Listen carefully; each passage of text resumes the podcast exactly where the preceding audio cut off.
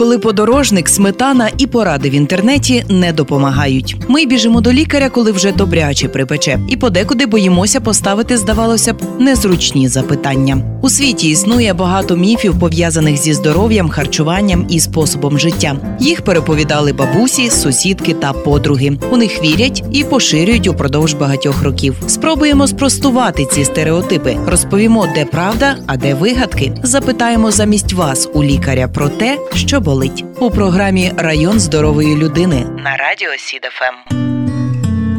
Широкий доступ до інтернету, бажання хворих лікуватися самостійно, доступність ліків. Практично будь-які ліки можна придбати без рецепту в аптечній мережі. Великий вплив реклами, яка не завжди є достовірною. Захворівши до лікаря, звертаються одиниці, а більшість віддає перевагу лікуванню, нібито перевіреними препаратами. Діагнози ставляться за методом загуглити в інтернеті, а лікування підбирається за допомогою поради друзів та рідних. Уявіть собі, 70% українців займаються самолікуванням. Про це говорить статистика. Зважаючи на це, забороняти практику самолікування нерозумно і неефективно. За таких обставин людей просто краще навчити прийомам ефективного самолікування. Важливо відчувати межу між можливістю самостійного втручання в справу усунення простуди та необхідністю звертатися до лікаря. Погодьтеся, подекуди під маскою легких хвороб можуть приховуватися тяжкі патологічні стани. Відтак люди, які обирають шлях самолікування, повинні бути інформовані про те, коли і як його можна застосовувати, а коли варто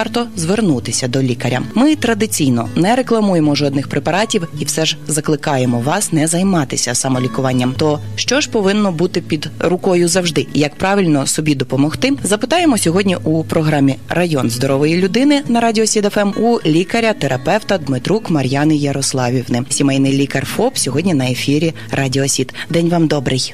Доброго дня. Підкажіть, будь ласка, пані Мар'яно, ви завжди мріяли стати лікарем і присвятити своє життя медицині? Так, загалом е, лікар це моя основна професія. Також я е, під час декретної відпустки була викладачем у медичному коледжі, викладала для медсестер.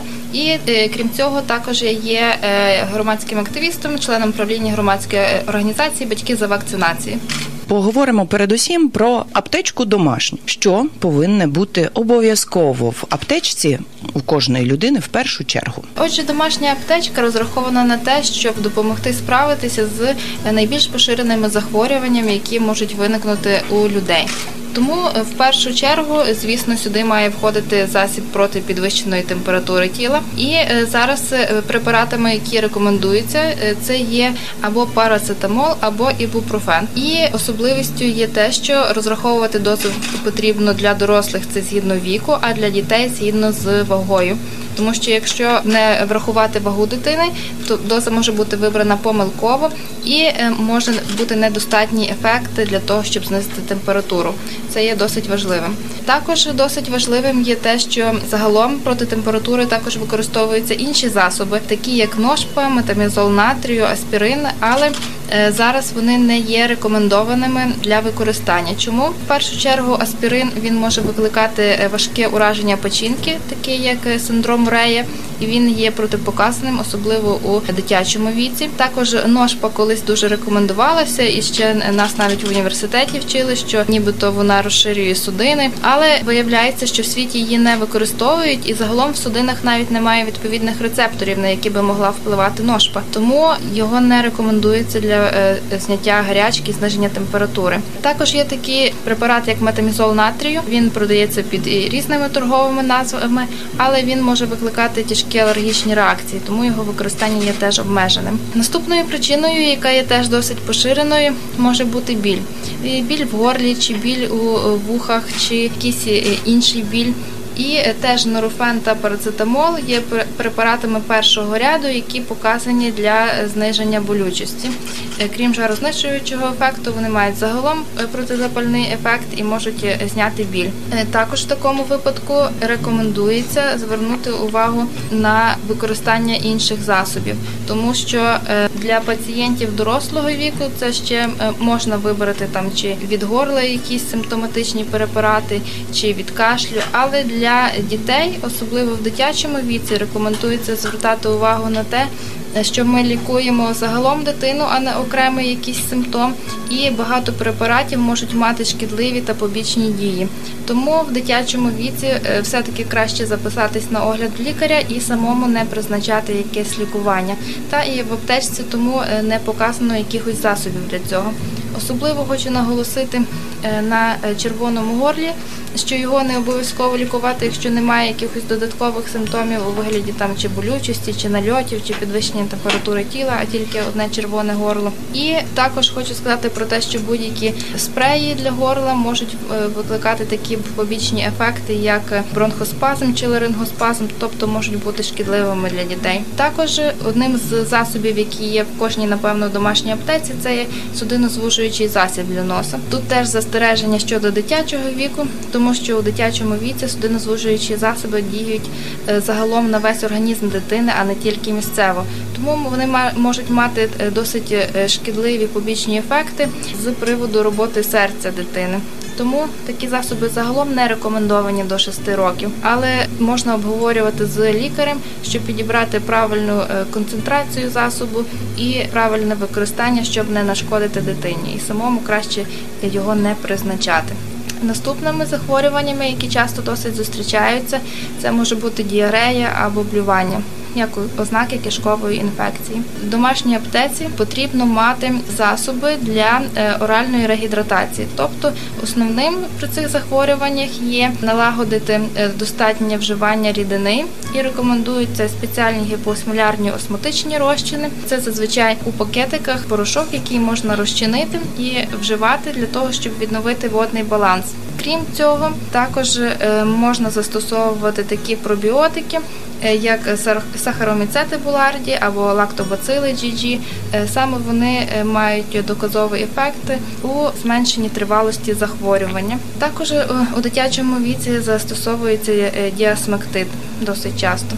Але такі протидіарейні засоби, як, наприклад, лоперамід, який може застосовуватися для е, дорослих людей для того, щоб стримати діарею, тобто часті випорожнення, у дітей є протипоказаним. І для дитячого віку є спеціальний препарат е, рецикадетрил, але теж його дозування варто уточнити е, у вашого сімейного лікаря чи педіатра. І досить частим препаратом в даному випадку є певні антисептики, які використовуються, ну вживаються внутрішньо у вигляді сиропів для дітей. Але е, хочу наголосити на тому, що е, зазвичай е, кишкові інфекції в 95% випадків це є вірусні інфекції, і специфічного лікування проти них не існує. Тому антисептичні препарати не показані при цьому. І вже загалом досвід всіх лікарів показав, що застосування цих препаратів, по-перше, не приносить полегшення пацієнту, не зменшує ні симптоми, ні тривалі захворювання. Тому зараз ми не призначаємо таких препаратів. Ще підкажіть, як е, раптом ніч тобі заболіло, вище згадано, горло або в тебе розлади шлунку чи температура. Бігти в аптеку чи телефонувати лікарю? Якщо вночі е, визначається болючість, можна прийняти нурофен або парацетамол в дозі згідно з віку або згідно з ваги дитини. І вже зранку звернутися до свого сімейного лікаря. Проте тут є винятки з правил, так називаємо червоні прапорці, тобто стани, коли є необхідно викликати зразу швидку допомогу, а не чекати до ранку. Це випадки, коли загальний стан є важким, тобто е, багато симптомів. Наприклад, не тільки болючість, але і підвищення температури, там і нудота, блювання, і ще якісь речі, коли людина не може терпіти до ранку. Також такими симптомами є виражена загальна слабкість, вялість, відсутність свідомості і тому подібне. Тобто потрібно оцінювати по стану. Якщо є можливість просто знеболити і почекати, то можна вже звернутися зранку до свого сімейного лікаря. Але обов'язково щось робити, а не так, як звикли подекуди наші люди терпіти. Правда? Е, Ну, терпіти не варто в будь-якій ситуації. Скажіть, будь ласка, пані Мар'яна, домашня аптечка, автомобільна та туристична. Чим вони відрізняються і які препарати та засоби повинні бути у кожній? Домашня аптечка та туристична аптечка, на мою думку, е, не сильно відрізняються один від одного. Е, Тому що навіть для домашньої аптечки ми рекомендуємо мінімум препаратів. Не потрібно мати їх велику кількість в запасі. Це мають бути лише препарати для на- надання ну, невідкладної допомоги. І е, те, що потрібно можна призначити згодом, або те, що потрібно консультацію лікаря, це вже варто е, купляти після цієї консультації. І так само аптечка, е, яка призначена для відпочинку. Е, Крім цих препаратів, які ми вже обговорювали, тобто крім для підвищення температури, проти е, діареї чи блювання, які теж можуть спостерігатися на відпочинку. Е, Проти е, болю препарати також сюди можуть входити е, бинт, пластир, можуть входити антисептики для шкіри, якщо буде якийсь там садна чи пошкодження шкіри, щоб обробити шкіру. Також обов'язковим є санскрін, тобто спеціальний засіб для того, щоб уникнути сонячних опіків, і репеленти проти комах. А тоді давайте ще кількома словами про автомобільну аптечку. Звісно, що є якісь стандарти. А що б ви вдосконалили в автомобільній аптечці? Е, Ну, справді, автомобільна аптечка це певний стандарт, який має свій сталий склад, який має завжди бути в автомобілі. Е, Але е, що сюди не входить, так це знеболюючий препарат інтенсивної дії. Тобто, якщо все-таки стається е, якась е, аварія чи якийсь е, стан, коли потрібно надавати людині допомогу, то до того часу, поки приїде карета швидкої допомоги, можна мати ще якийсь препарат, щоб негайно знеболити. Ну, в таких е, випадках для знеболення може рекомендуватись диклофенак або целекоксип. Це такі нестероїдні протизапальні препарати, які мають е, досить ефективну знеболюючу дію. І е, також е, ем, рекомендується перевірити, який саме турнікет знаходиться у вашій аптечці. Турнікет це такий е, прилад для того, щоб зупинити кровотечу, тому що не у всіх аптечках вони є досить якісними, і рекомендується е, перевірити, подивитися, як він виглядає саме у вашій аптеці. Ще підкажіть, будь ласка, чи змінився, і якщо так, то як змінився склад аптечки в умовах пандемії?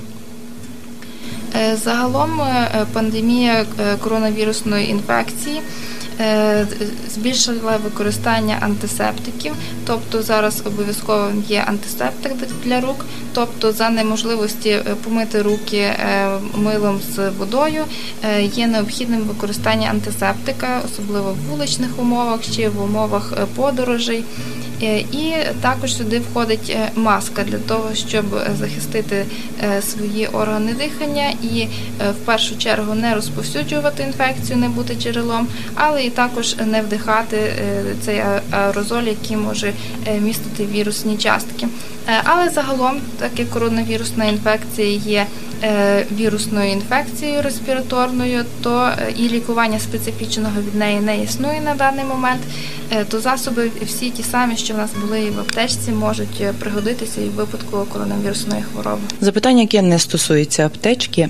Мар'яно Ярославівно, будьте добрі, порадьте все ж таки вкотре людям, як правильно носити маску, як достукатися до людей і пояснити, що на шиях у нас не жабри. А як пояснити, як працює дихальна система, що ніс це прямі ворота для коронавірусної інфекції.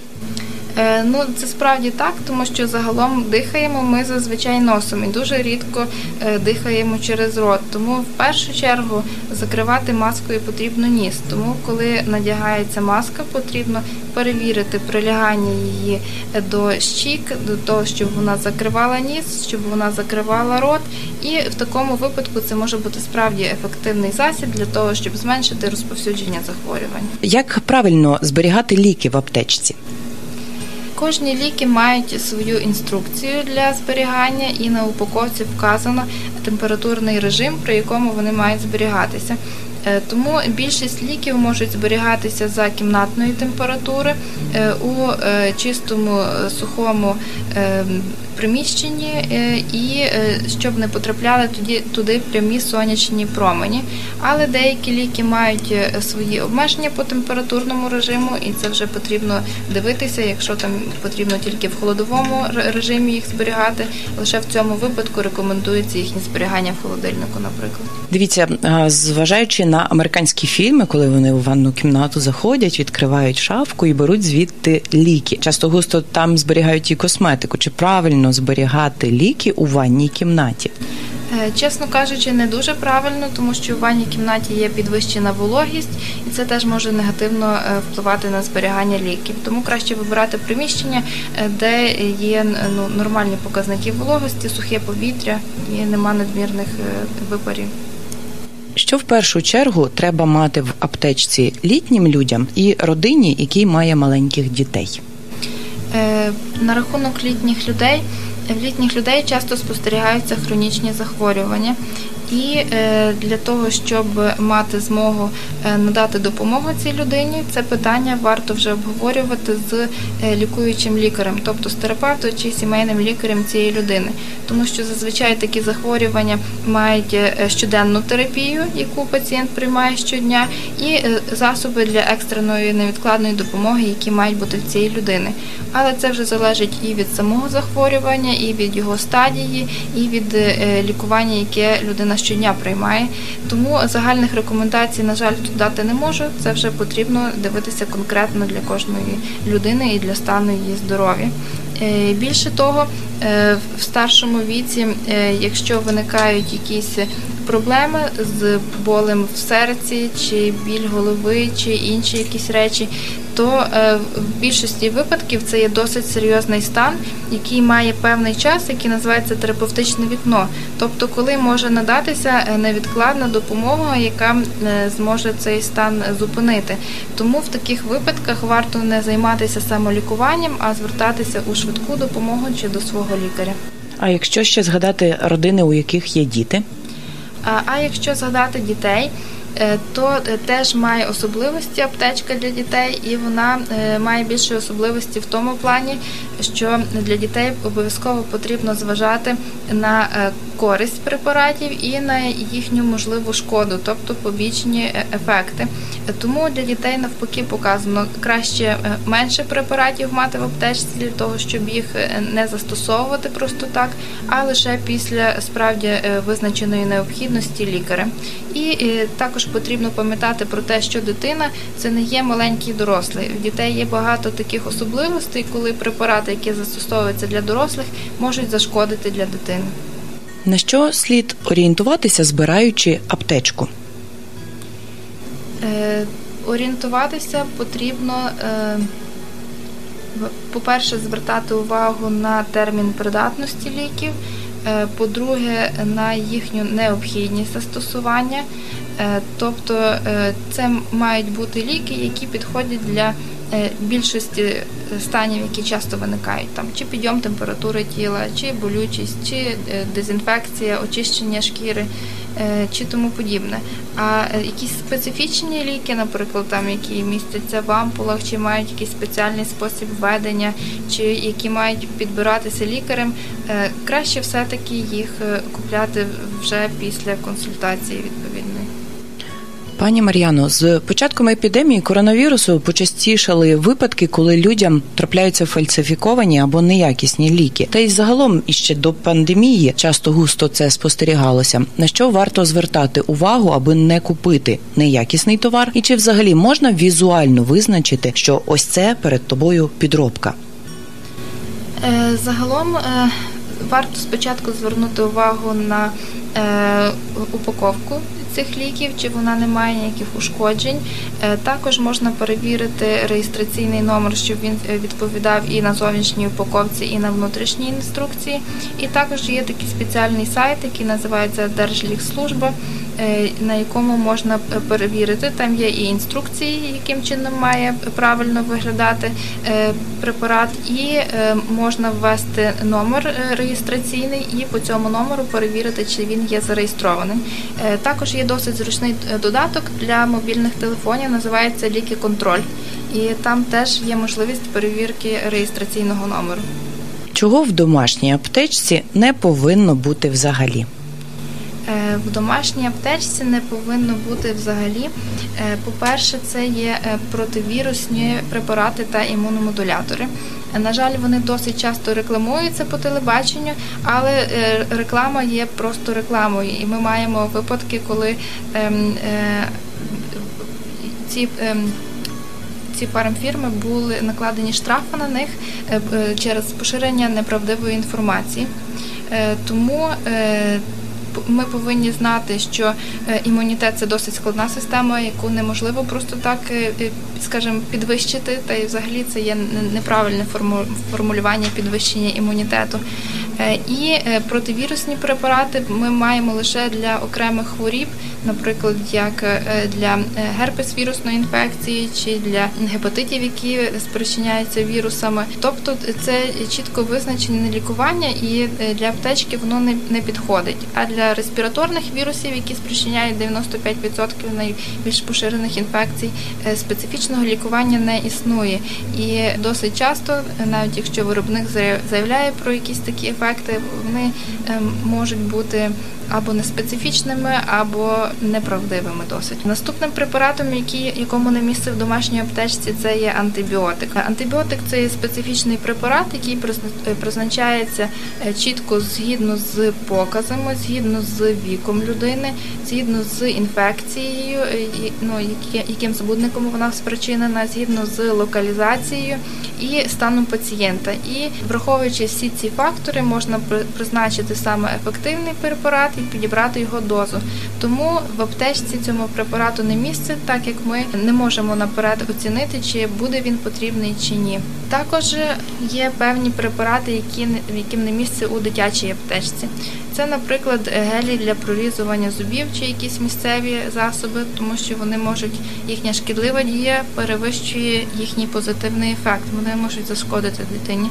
Також, як я вже говорила, це судинозвужуючі засоби для дітей Е, до 6 років. Їхнє е, Їхнє використання не є рекомендованим. Також це багато антибактеріальних препаратів, які чи е, антисептиків, які колись вважалося, що вони можуть чинити антисептичний вплив, але на даний момент ми їх не використовуємо. Такі, наприклад, як е, зеленка, фукурцин чи навіть той самий хлоргексидин, тому що зараз він часто використовується, але потрібно звертати увагу на його концентрацію.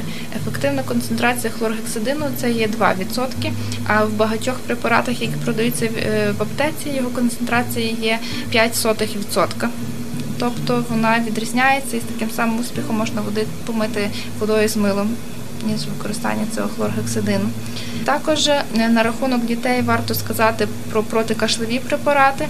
Е, Вони теж не показані дітям до 4 років. Їхнє використання є забороненим. Також цікавим досить є гомеопатичні препарати, тому що вони е, визнані в світі лженаукою, немає підтверджених доказів їхньої ефективності, але вони активно продаються і рекламуються. І е, також варто перевірити, чи е, немає препаратів, які вже завершили свій, термін дії, і препарати, які можуть мати токсичну чи шкідливу дію, такі як, наприклад, аспірин для дітей, чи як я згадувала про метамізол натрію, який може мати алергічні ефекти, ну і інші. Пані Мар'яно, у яких випадках займатися самолікуванням категорично забороняється? Категорично забороняється займатися е, самолікуванням, якщо стан людини є важким.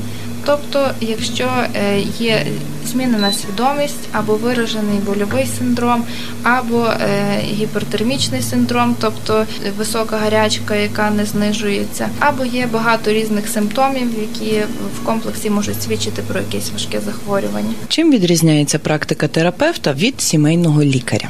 Загалом сімейний лікар це лікар, який обслуговує пацієнтів і дитячого віку, і дорослого. Тобто він е, може е, займатися лікуванням всієї родини.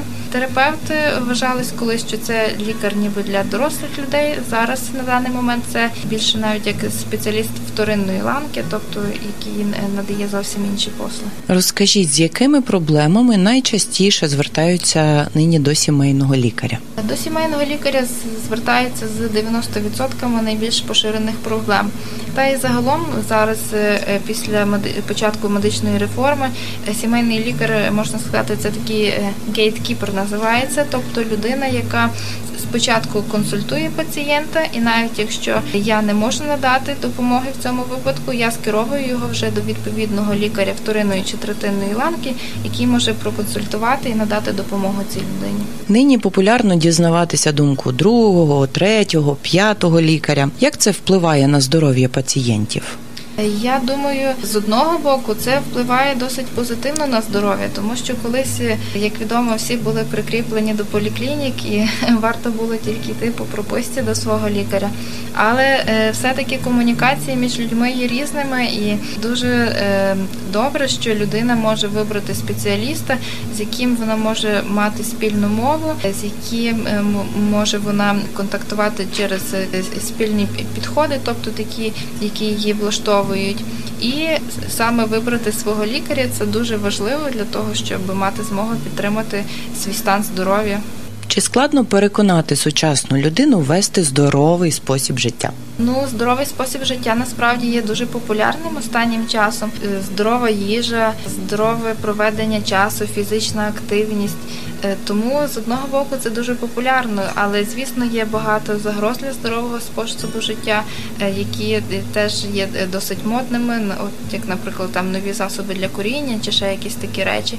Тому просто варто любити себе. Якщо людина себе по-справжньому любить, вона не буде загрожувати своєму організму. Чи є якась сезонність звернень до сімейного лікаря? Так, звісно, є велика сезонність, тому що, наприклад, е, респіраторні захворювання найчастіше спостерігаються закінчення осені протягом зими, початок весни.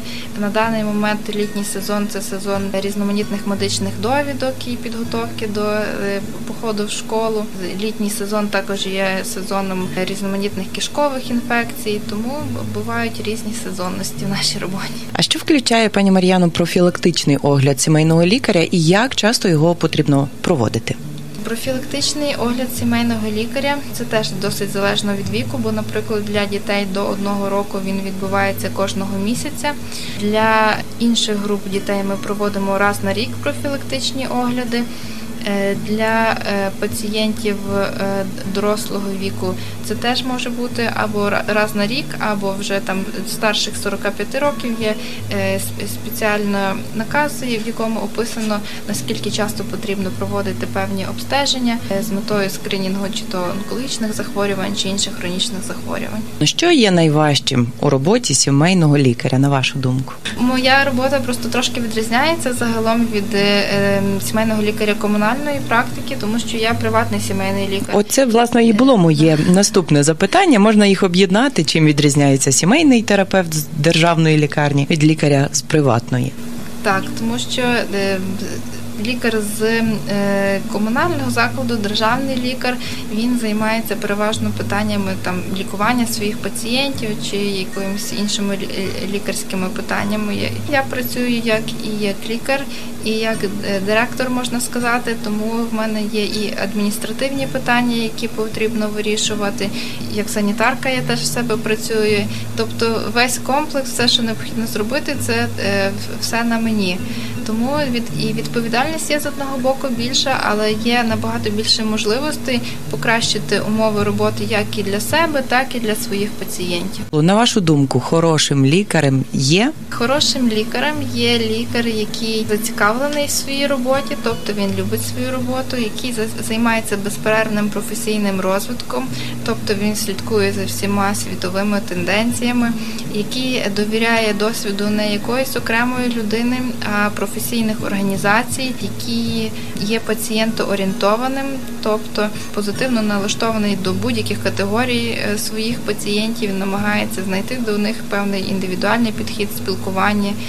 Е, І е, загалом такий лікар може вважатися дуже хорошим лікарем. вам часто телефонують ваші пацієнти вночі? Чи пацієнти все ж таки вас розуміють і дають вам поспати? Ну, на щастя, мої пацієнти дають мені поспати. Звісно, бувають різні ситуації. І е, загалом, чи повинен лікар бути 24 години на добу, я думаю, що це трошки перебільшене поняття.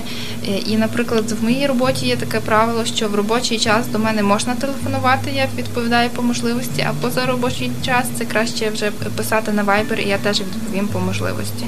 Але е, якщо є екстрена необхідність проконсультуватись, то це вже питання до е, швидкої допомоги.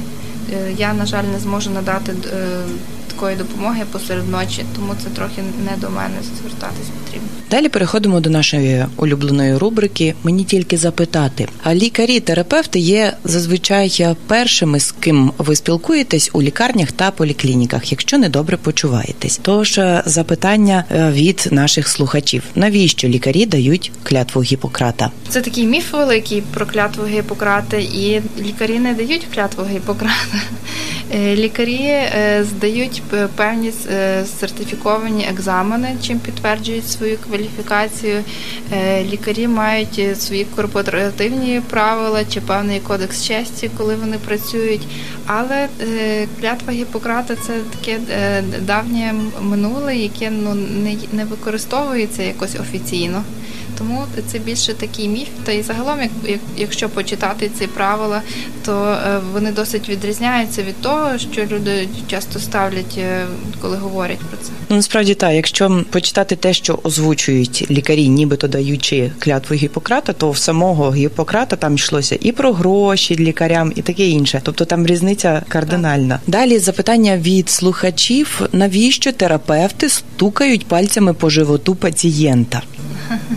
При огляді черевної порожнини е, визначаються специфічні симптоми. За рахунок постукування можна визначити щільність тканин, які знаходяться під пальцями лікаря.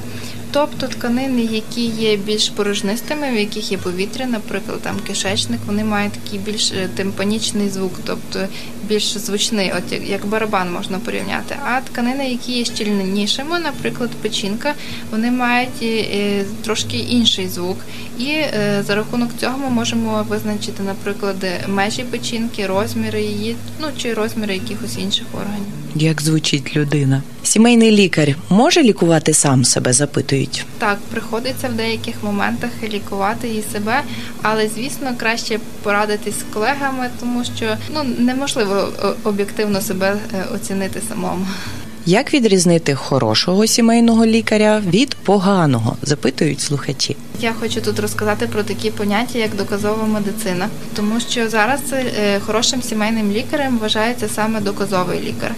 Е, В минулому столітті, е, коли інформація поширювалася зовсім по-іншому ніж зараз, лікар формував свій особистий досвід на основі своїх років праці і, маючи там велику кількість пацієнтів, він вже міг бути успішним. Це називалося емпірична медицина від слова емпіричний, тобто власний досвід.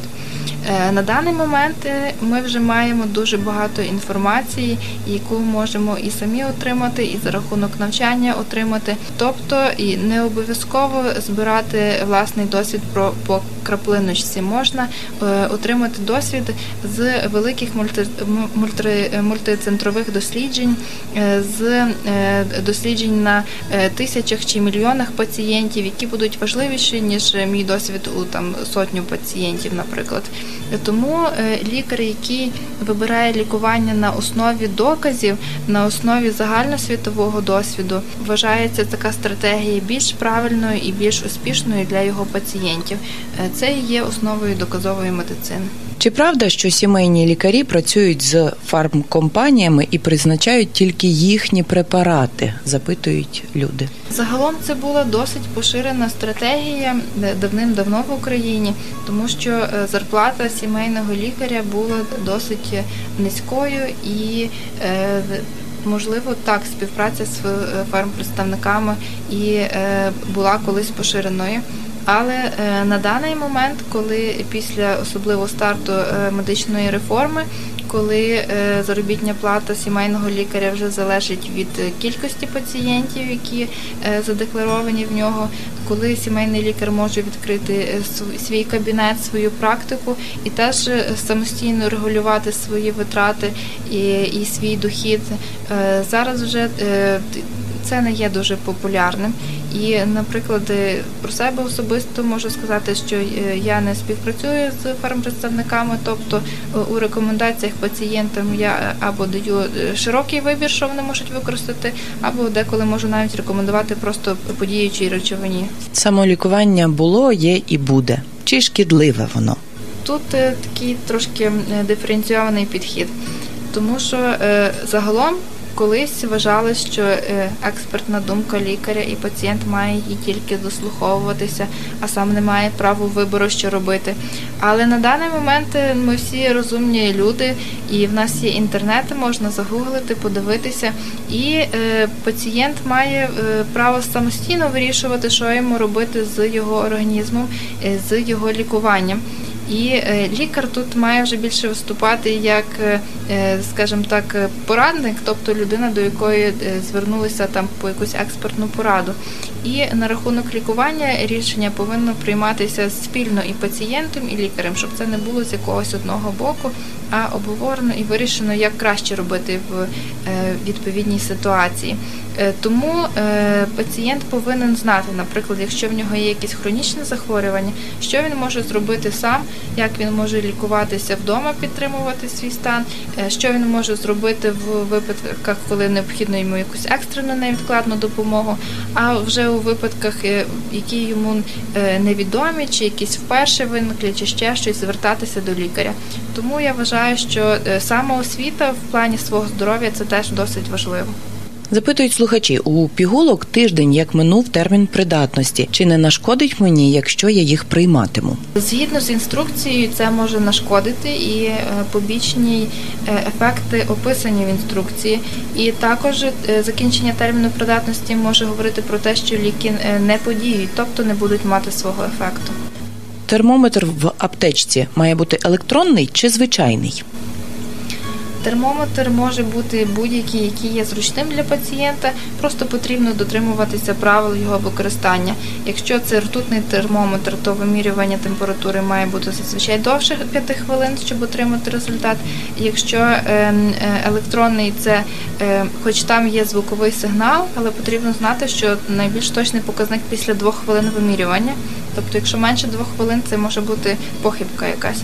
І інфрачервоний термометр теж досить зручно, але потрібно вимірювати температуру на суху шкіру і в місцях, де судини проходять близько до шкіри, бо вони вважаються найбільш чутливими, щоб показати температуру. Себто, коли тобі в магазині до лоба тулять, то це не варіант. Ну, це Краще- варіант, але може бути похибка. Краще підставити Е, руку. Ну так, або вважається також, що ем, е, досить чутливими є або скронева ділянка голови, або місце за вухом. Чи правильно, що в магазинах ці інфрачервоні термометри притуляють до тебе? Це ж е, мені здається не гігієнічно. Ну, так, це би мало бути безконтактно.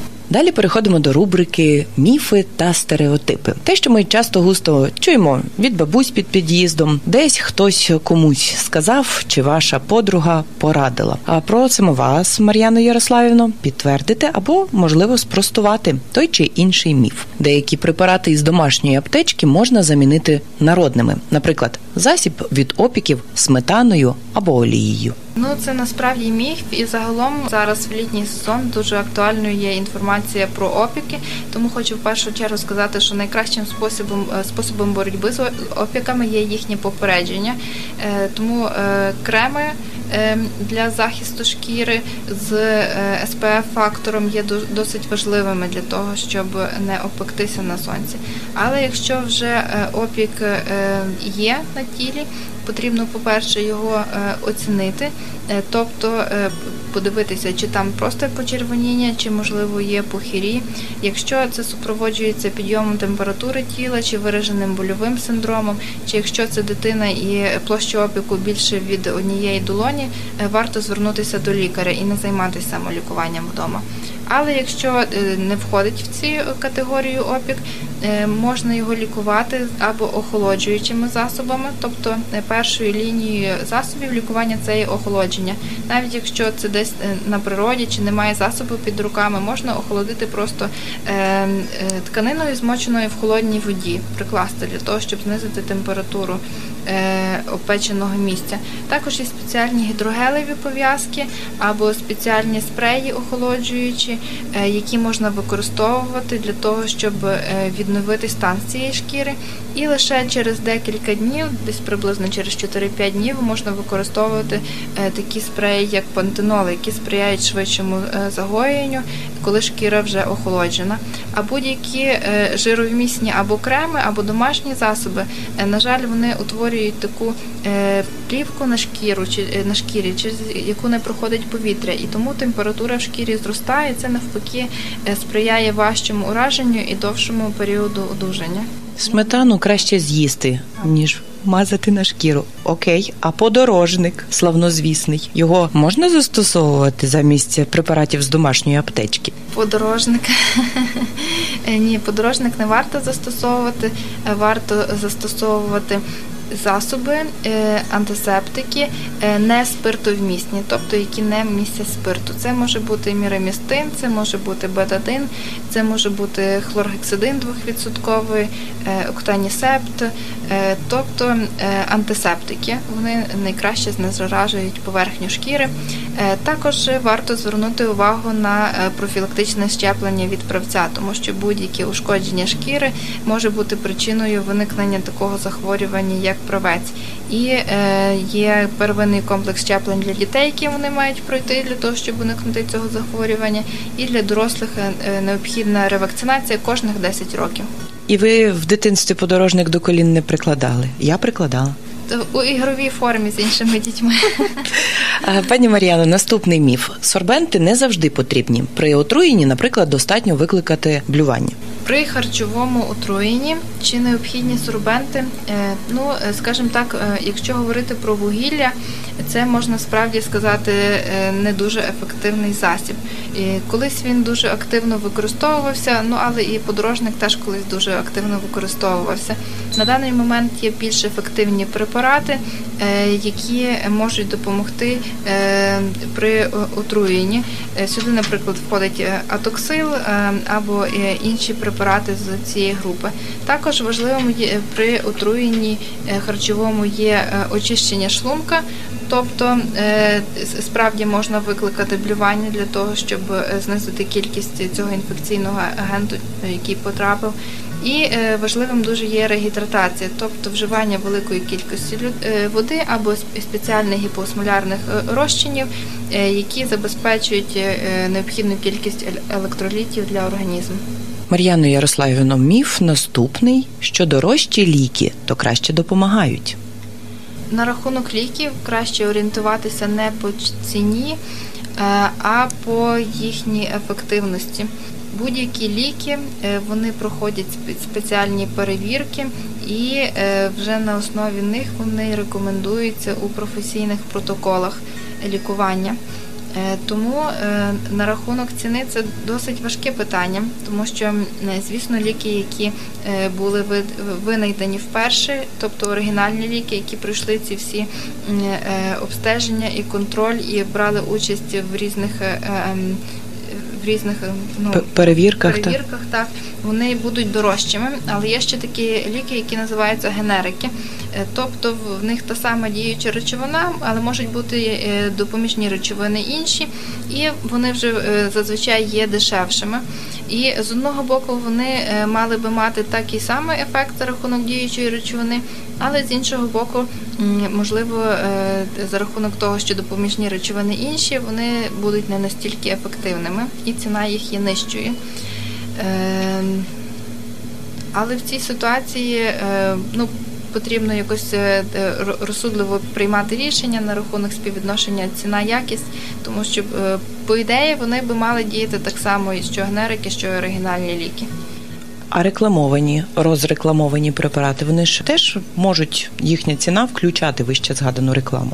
Ну, чесно кажучи, по рекламі взагалі не варто ну, е, оцінювати препарат. Е, Як на мене, е, реклама лікарських засобів мала би бути забороненою. Ще маємо кілька міфів. Будь-які лікарські засоби мають побічну дію. Правда чи міф? Так, це 100% правда, тому що е, будь-який е, е, засіб має діючу речовину, і вона створює певний ефект, якось впливає на організм. І він може бути в одному випадку позитивний для лікування, і в іншому випадку може мати і негативний ефект. Всі негативні ефекти, побі- побічні реакції, вони є описаними в інструкції до ліків. І наостанок ще один міф. Який ви або спростуєте, або підтвердите. Відомі препарати можна приймати без консультації з лікарем. Чесно кажучи, навіть якщо взяти інструкцію до е, лікарського засобу, то е, не завжди вона е, все описує, яким чином застосовується препарат. Тобто, е, наприклад, як лікар, я е, вибираю е, рішення щодо прийому препаратів, ґрунтуючись на е, наказах, на протоколах лікування, е, на е, загальному е, досвіді професійних організацій і е, також включаючи інструкцію. Е, Але якщо самостійно вибирати собі препарат, е, то е, краще застосовувати його, звісно, після консультації з лікарем. Дякую, що завітали, знайшли час у своєму напруженому графіку. Сьогодні у програмі Район здорової людини ми говорили із Дмитрук Мар'яною Ярославівною, сімейний лікар ФОП. Дякуємо вам. Радіопередача Район здорової людини виготовлена за підтримки проєкту Агентства США з міжнародного розвитку USAID – медійна програма в Україні, що реалізується міжнародною організацією Інтерньюз. Ця програма зміцнює українські медіа та розширює доступ до якісної інформації.